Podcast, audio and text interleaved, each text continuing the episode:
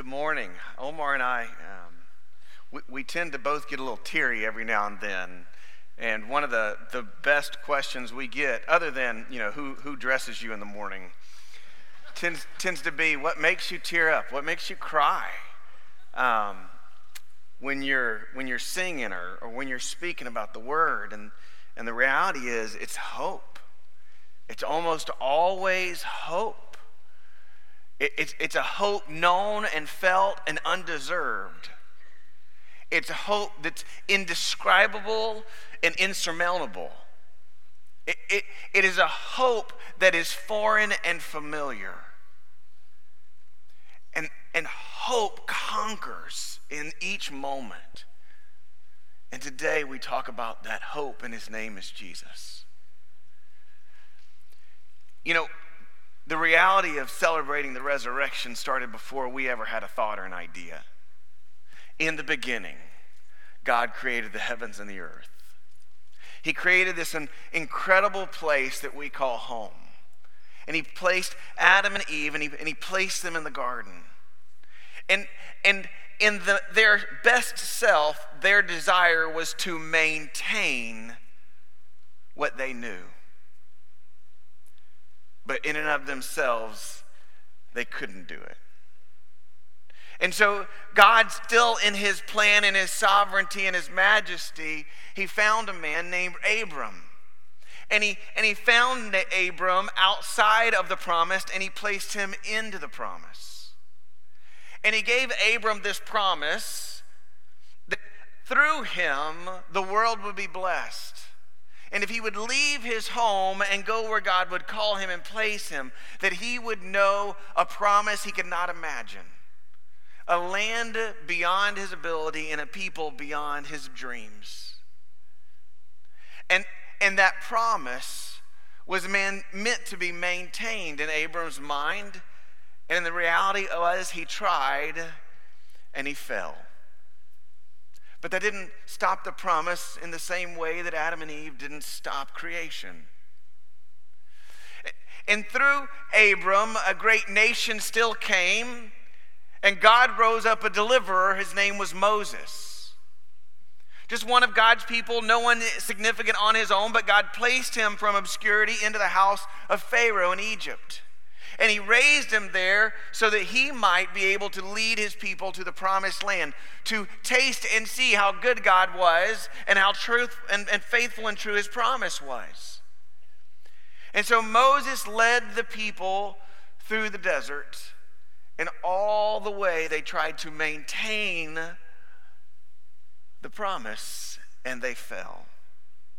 So God one day called, called Moses up on the mountain and he gave him a law, and the law was a tutor, a guide to teach them how to do or what to do, what was needed in order to live in the promise. And the tutor wasn't simply there to tell them what they were doing right, but what does a tutor do? She, where she shows us what we're unable to do on our own.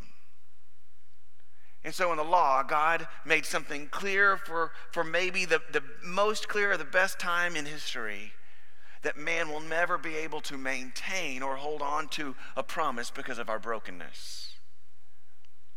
In the law, God eventually called them to the promised land where nations were. And God raised a shepherd boy out in the promised land who had no right, no reason to be where he was, and he picked him up from the fields and he placed him in the palace. And his name was David. He didn't belong there, he didn't earn it. He was put there as a symbol, like Moses, like Abraham before him, like Adam and Eve, all real, yet all examples and lessons for us. David, the greatest king of Israel, the, the one most remembered because in David's reign, Israel was united, one kingdom, the glory and the splendor of a man made Israel under a God graced people shined, and man tried to maintain it, and it fell. And the kingdom was divided and it was captured. You see, because there's a pattern that God knew even the day He said, Let there be. And he knew in his creation that from the start to the end, it would all point to one moment. And so, in the reality of our inability to rebuild what has been broken or to maintain what is good, God conceived of a plan that no man could have ever conceived of, which was it will take perfection coming to earth to fix what has been broken that no man, no woman has ever been able to maintain, much less repair. And so, through a virgin young lady, devout to her Lord, the Lord made the Word become flesh and he dwelt among us, and his name is Jesus. And he lived a perfect life. And as you know, the perfect are the biggest attacked, the good are the, the greatest gone after. But in his life, he did not stumble, he did not fall. Not only could he maintain, but individually you could see him heal what was broken, restore what had been rusted. And, and his disciples grew, and the peoples rose. And the enemies of the Lord became jealous, thinking they had a way to make Jesus fall, to stop what was being done because it had never been done before. And jealousy had its way in its day. And the, the men who are kings of brokenness protected what they knew and joyfully led the Son of God to the cross. And on the cross, when men shouted victory, the Lord knew his plan was still in place. But on the Saturday between the cross and the resurrection, I started to wonder. I wonder what it was like for the disciples in this point to see once again, to feel once again in this space in between. Is there anything that can repair the brokenness? Or is life about defending the familiar? Because fear doesn't desire another attempt, fear desires a pausing, an inclination to protect what is left, like a, like a lesson learned. Our family, throughout um, this pandemic, um, has started to get a little creative. Um, I, I, am really not the handiest, most gifted person in the world. Um, there's a reason that God called me to preach and not to construction. Most of my life, that's been really true. I've been on more mission trips and caused more pain on those trips than you would ever know. But during the pandemic, we started to get a little creative and, and risking it. We killed a few, few trees, planted a few more, right? We built a fire pit and a table, but, but recently my wife's uh, our whole marriage, she's wanted a patio and a pergola of sorts so she could sit outside and, and work and pray or, or just have people over. And so, so a friend of mine gave me a magazine and it looked like a promise. He said, I bet Christy would like this. And regretfully, before I could put it against my chest, she saw it and said, That's beautiful. And the promise was exciting because it was beautiful. And I've never done anything like that, but the promise is here, and inside were the plans. And I thought, I can follow a plan. And so, in the midst of that, months to come, we, we got some help. We brought it together and we paid someone to pour the foundation because my foundation would be unstable. And, and our job was to build the top, the pergola, the pieces of it. So we ordered all the wood. And the day the wood came, my heart sank. And I thought, Lord, Forgive me, I know not what I've done. I was overwhelmed by what was in front of me, and my hope was questioned. The promise was questioned. And I really thought, for what I just spent on this wood, I, I really could go out for a, a nice vacation here in town or something. I could go out to some great dinners. I could detail her car. I know I can do those things, but this is scary, and I'm invested. And so, whether fear was overcome by joy or by the fear of starting something and not finishing it, we moved and we started to build the framework. And when we got the framework of it up, we were about 60% of the way through. But then we have a thousand little pieces that go up underneath it and around it. And it's where the fine work comes in. And I'm telling you, as I looked at the pergola and the frame and the structure was in place, I'm looking at it saying, this is actually pretty good. I wonder if they would take back all of this other wood.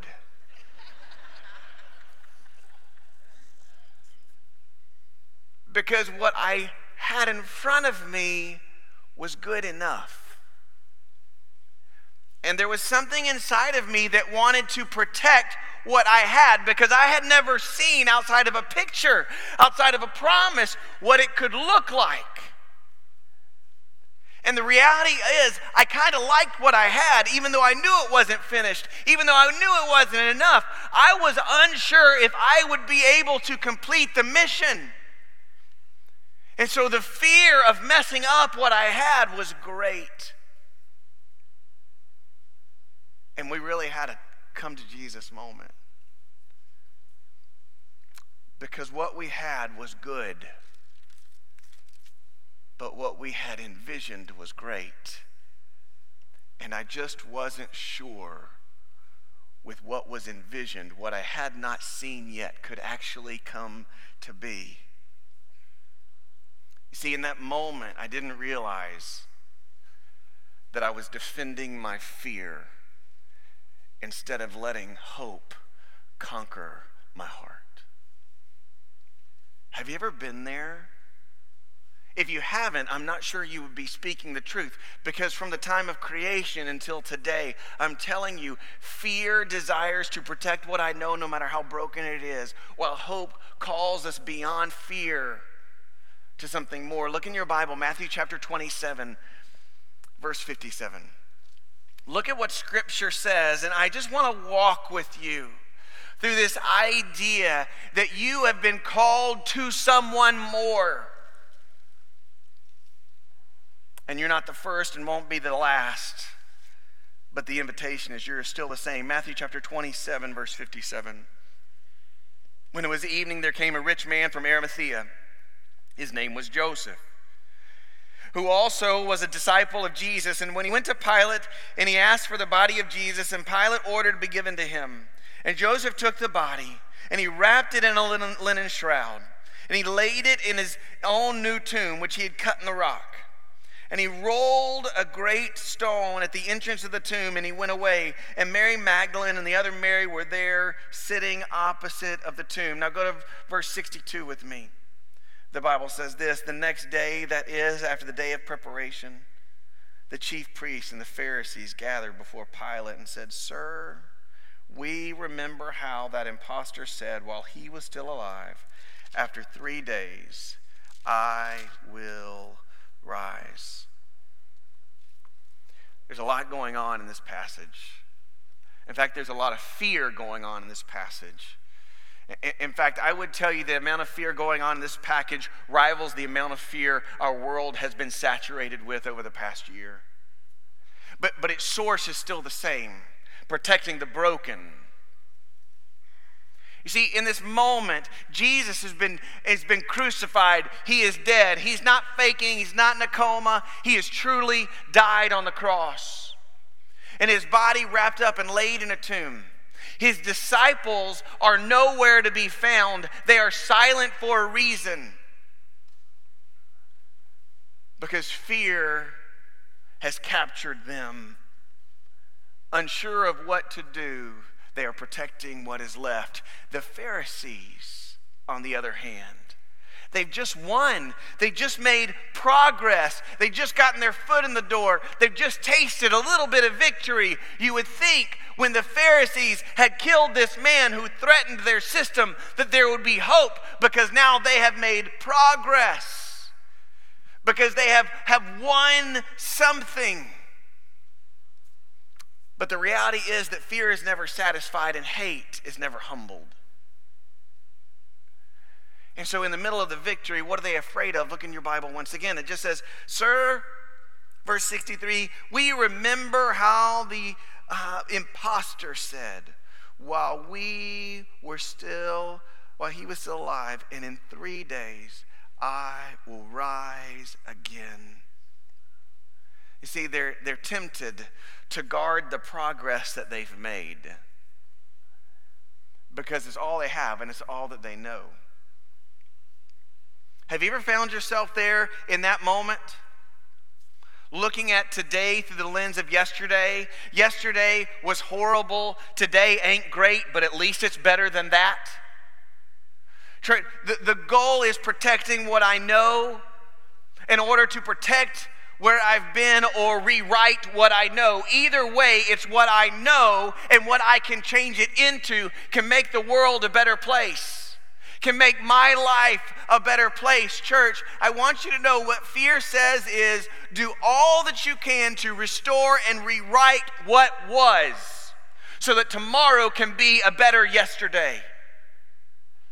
The world says that, but Scripture does not. Scripture says all of your yesterdays point you to the perfect tomorrow that only comes through Jesus Christ.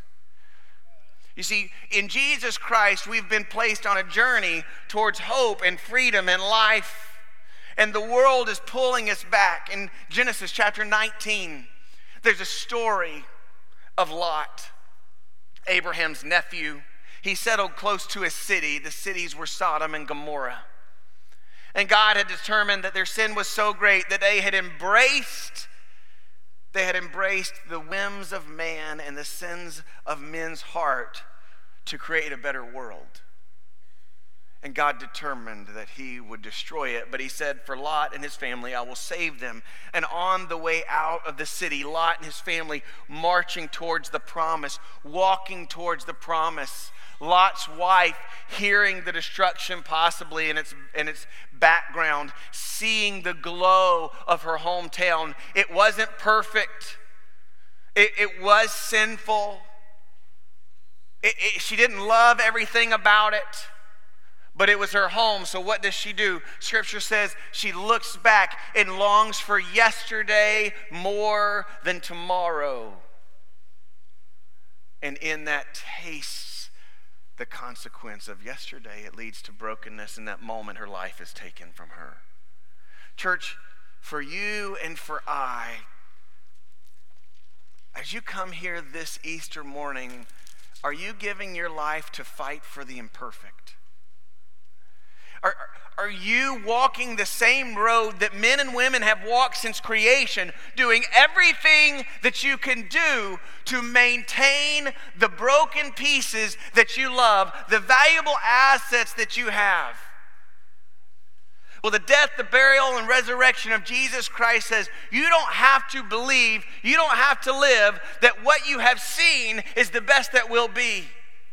You and I don't have to walk on a journey looking for men and women to worship, to want to emulate. We can look towards Christ and His Word and realize that the broken men and women that we exalt because of X, Y, or Z are still the same broken men and women trying to maintain what men and women have never been able to maintain.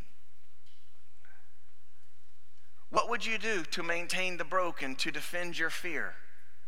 Look what happens in Scripture in verse 64 and verse 65. The Bible says it this way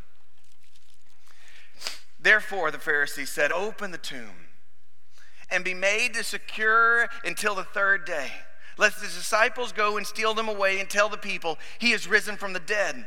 And then the last fraud will be worse than the first. So Pilate said to them, Take a guard of soldiers, go and make it as secure as you can. So they went and made the tomb secure by sealing the stone and by setting the guard. Church, I, I just want you to see us today. The Pharisees are men and women. They were despised by the society that went above them, but tolerated because they were a powerful movement. And the people underneath them gave them that influence. And they were afraid that fraud, by trickery, by words, could change that. And so, what did they do? When, when Pilate said, Go and secure it as secure as you can, what he's saying is, Just get out of my way. I don't have time for you anymore. Just do what you want. If you're afraid, if you're more afraid of fraud than the real McCoy, that's ridiculous. But if that's what it is, go for it. And so they, they asked Pilate and his soldiers for two things. One, to seal the stone. The stone being sealed might have been a, a rope dipped in wax. And where the rope meets, the, the seal comes together, the signature of Rome, the authority of Rome. To break the seal would be to challenge the authority of the mightiest government, of the mightiest people on the face of the earth. To do so would be certain death. There is no group of rebels, no rabble rousers that would dare think that their authority was greater than Rome. But that was insufficient. They said, We want to place soldiers at the stone. I, I enjoyed going through history. Omar and I had fun, you know, sneaking around the, the museums this week. And so got this bug for history. Do you know that the Roman soldiers, that their plan, that their approach, that their attack, the first four months, especially of their training, was very little to do with weapons. It was very much to do with unity. You see, because their training was such that they believed wholeheartedly if a group of men could move as one and think as one and act as one, then there is no body or group of people that can break the unit, the oneness. And so after they became one, then they became mighty in their craft. Now they are both deadly and united. You see, to attack that one unit, that group, would mean certain death because the power of Rome and the training of these men, it could never be overcome by these Jewish disciples of Jesus Christ. So not only would it both end in their death, they were doing all that they could to remind the world that someone out there is greater than someone in there in the tomb. Church, have you ever considered in your life how we do that? Have you ever considered how in your life we, we make uh, this, this request? We, we bury our secrets. We, we put on our bruises, put makeup on our bruises. We muster up smiles. We cling to trinkets. We hope in our heritage. We, we look for, for life and we, we just wrap ourselves up with all of these authorities that are familiar and none of them sufficient. Have you in your life ever found yourself defending fear, the fear of losing your identity, the fear of being someone else, the fear of being treated poorly, the fear of having a family that is too much like the family you grew up in and not enough like the family you wanted to have? Have you in your life been caught defending the fear against what could be? Because there's comfort in the hurt. There's security in an order that we all know isn't perfect. Man, have you set up soldiers around the home you live in Maybe you love Jesus, but those around you do not. But you're afraid that the broken treaty of peace could be worse off if Jesus were to reign in your life and you were to live for him like you were called to. Because it would unsettle the treaty. So if you put soldiers around your life, have you put this seal of authority on your life? Uh, too afraid to, to follow Jesus Christ, knowing that you are broken, knowing that, that you are afraid of what could be because you haven't been there, you haven't pictured it, you haven't known life as Christ called you to? Have you put a, a seal around your life to keep you from following Christ to the altar, to the closet to pray? To love the Lord and believe in Him more than anything that you see around you.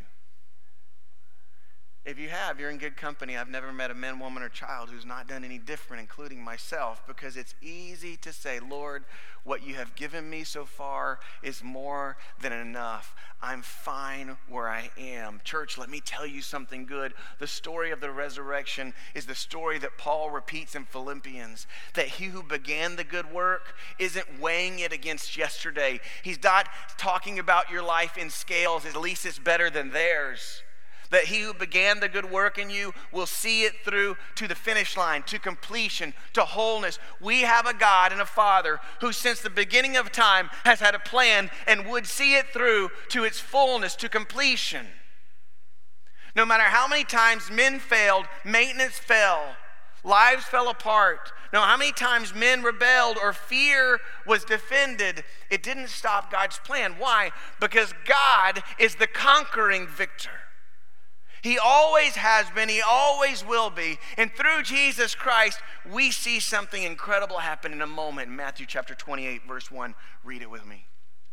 The Bible says it this way Now, after the Sabbath, toward the dawn of the day of the first week, Mary Magdalene and the other Mary went to see the tomb.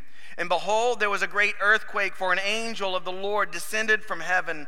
And he came home and he rolled back the stone and his appearance was like lightning, and his clothing like snow, and his fear of him was on the guards. And they trembled and they became like dead men. This is the secret of Easter, of the resurrection. That the authority of the greatest people in the world at that time just like the authority of all the other great peoples that had ever been, was not just challenged, but broken and overcome by the thought, by the resurrection, by the coming of Jesus Christ. You see, there's not a power that has more authority than the Lord Almighty. There's no inspiration that men have had or, or, come that supersedes what the Lord has shown us in His Word. He reveals at church. In that moment, the guards who were one, who were fierce and fighting, who were all in all, the best of the best, they fell as dead men at the whisper of the King coming. Church, Jesus didn't lift a hand against the authority because he didn't have to. He had victory by being who he was. Jesus didn't put up a fight. Do you, do you realize there's no recollection? There's no recount of how the soldiers passed out, of how Jesus snuck up behind him and said, Ha ha! And he defeated them all. Did you notice? My family grew up watching wrestling. This story would look like a wrestling match. The, the soldiers in the ring waiting for the opponent to come out. When the music plays for the coming victor, they just fall down. That's over. There's no match to be won. Just the truth that Jesus is was enough to defeat what man was trying to protect. How do I know? Because since the beginning, God has made sure that the brokenness of man would be insufficient, that the reality of our best would fall at the feet of the Lord. Verse 5 through 10 say it this way. Well, the angels came to the women and said, Don't be afraid. Could you imagine? The seal's broken, a bunch of Roman soldiers passed out on the ground. You came up with a bag of goodies, thinking, What do we do here? Could you imagine the fear? I don't want anyone to blame us. the two women, we took them all out. It was a, it was a big fight. Don't be afraid. I know that you seek Jesus, who was crucified, and he is not here, for he has risen. And he has come to come and see the place where he lay. Then go quickly and tell the disciples that he has risen from the dead, and behold, he is going before you to Galilee. Therefore, you will see him. See, I have told you. So they departed and quickly from the tomb and ran in great joy and great fear to tell the disciples. Verse 9 And behold, Jesus met them and said, Greetings. And they came and took hold of his feet and worshiped him. And he said, Don't be afraid. Go and tell my brothers to go to Galilee, for there they will see me. Church, have you ever lost sight that Jesus Christ is not simply a man, he was not simply a good person, but he is the conquering king? That he is the one who has done what no one else could do. He has broken what was holding back life. And he has found himself healing what no man could ever restore. You know, read this, and I wish for myself that in this part of the Bible there was really a, a YouTube video of what and how it happened. But there's a reason that Jesus came and he died and he rose again when he did and how he did. And that's because who he is and what is ahead is still more than that moment. Have you ever considered that? Have you ever realized that Jesus Christ, that He didn't die and rise again so that you could be a better person the rest of your life? Have you ever considered for a moment that His victory was greater? That His hope was more than you pictured in the book. Have you ever thought the greatest imaginations of man, the greatest musings of our mind, are just as broken as we think of eternity as our sins were that caused Jesus to die on the cross? What if the truth is, as Scripture shows us, that the promises we hold to are meant for even more? The garden, the call of Abram, the promised land, the united kingdom, the conquering son, and life to the he tells the women, I can't imagine, as they worshiped him, their fear defeated and no longer defending, at the feet of the only one who could ever restore what had been broken. And he says, Don't stay, go and tell there's more to come. Church, this morning, that is the truth of the resurrection. And this moment we find ourselves in is a moment of reality. Whom do you worship? What dream are you protecting? And what brokenness are you exalting? You see, the women in this moment, they abandoned their thoughts of what could be, of how God might renew or rebuild this moment.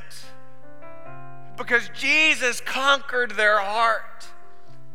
And in their worship, they lived in obedience, knowing that tomorrow would be even better than that moment, as unbelievable as it was. But there's another choice in this moment.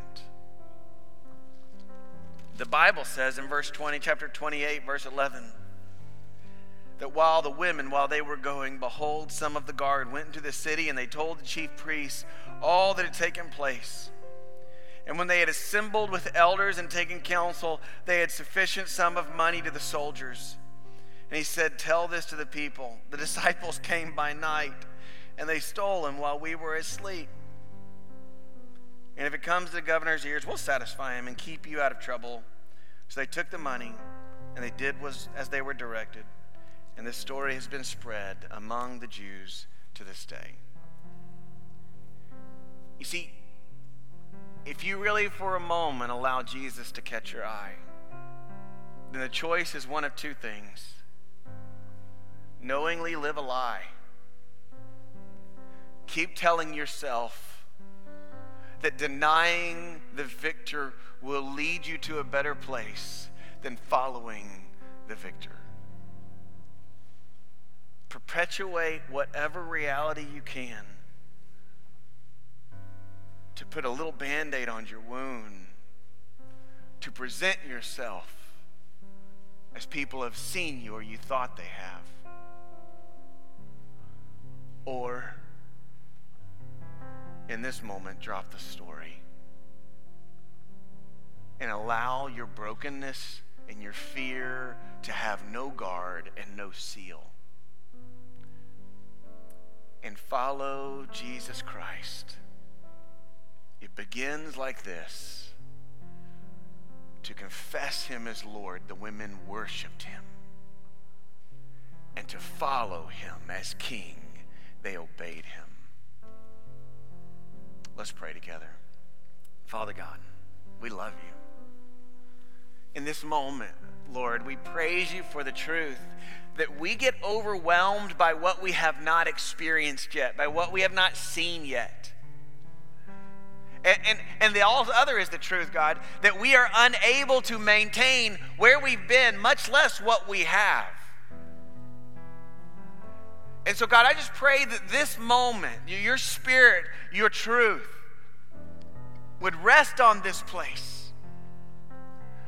Lord, so that everyone watching, everyone listening, Lord, that we might know in this moment there is one king and one victor, and his name is Jesus.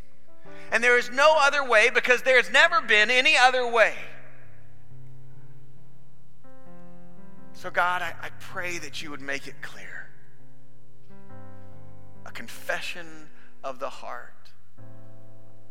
Jesus, I have been building my life around the best brokenness I've ever known. But I believe in you that there's better, that there's more. Father God, if any man or woman, boy or girl, has spoken those words, Lord, in their hearts to you today, God, I pray, God, Lord, that they would know, God, that that is the cry of surrendering to victory. A confession of new life in Jesus Christ. We pray this in your name. Amen. Church, would you stand with me this morning as we have a time here? This is a time of response and of invitation at First Baptist. It's a time where we allow the altar to be open for prayer and to worship the Lord. It's a time where we'll have ministers at, at the front, deacons to speak and to pray with you. Maybe in this moment you came in today a semi follower of Jesus, kind of balancing the scales of your life, thinking a little bit more of Jesus than anything else, and you're good. And today you've been reminded that Jesus is not the victor of a little bit better, He is the victor of completion and completed things. And you need to own up and give all the glory and credit to Him in your life.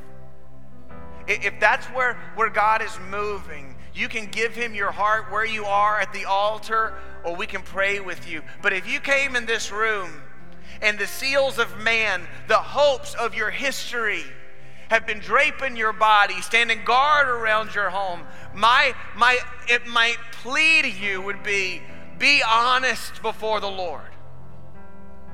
Because there is one who can break the seal and show you that death doesn't belong where you stand. And if you need to know more about the Son of God, during this time, you can come and we'll pray and visit with you. However, God calls you as we sing, would you just respond? Oh, praise the name of the Lord our God.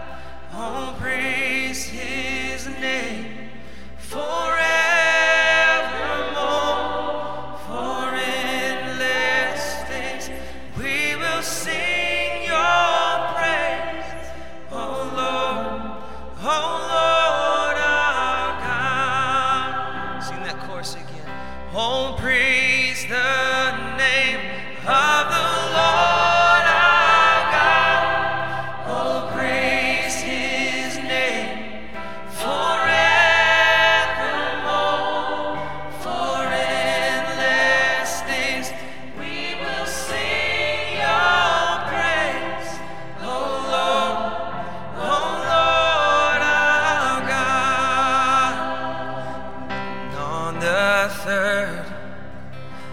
At break of dawn, the Son of Heaven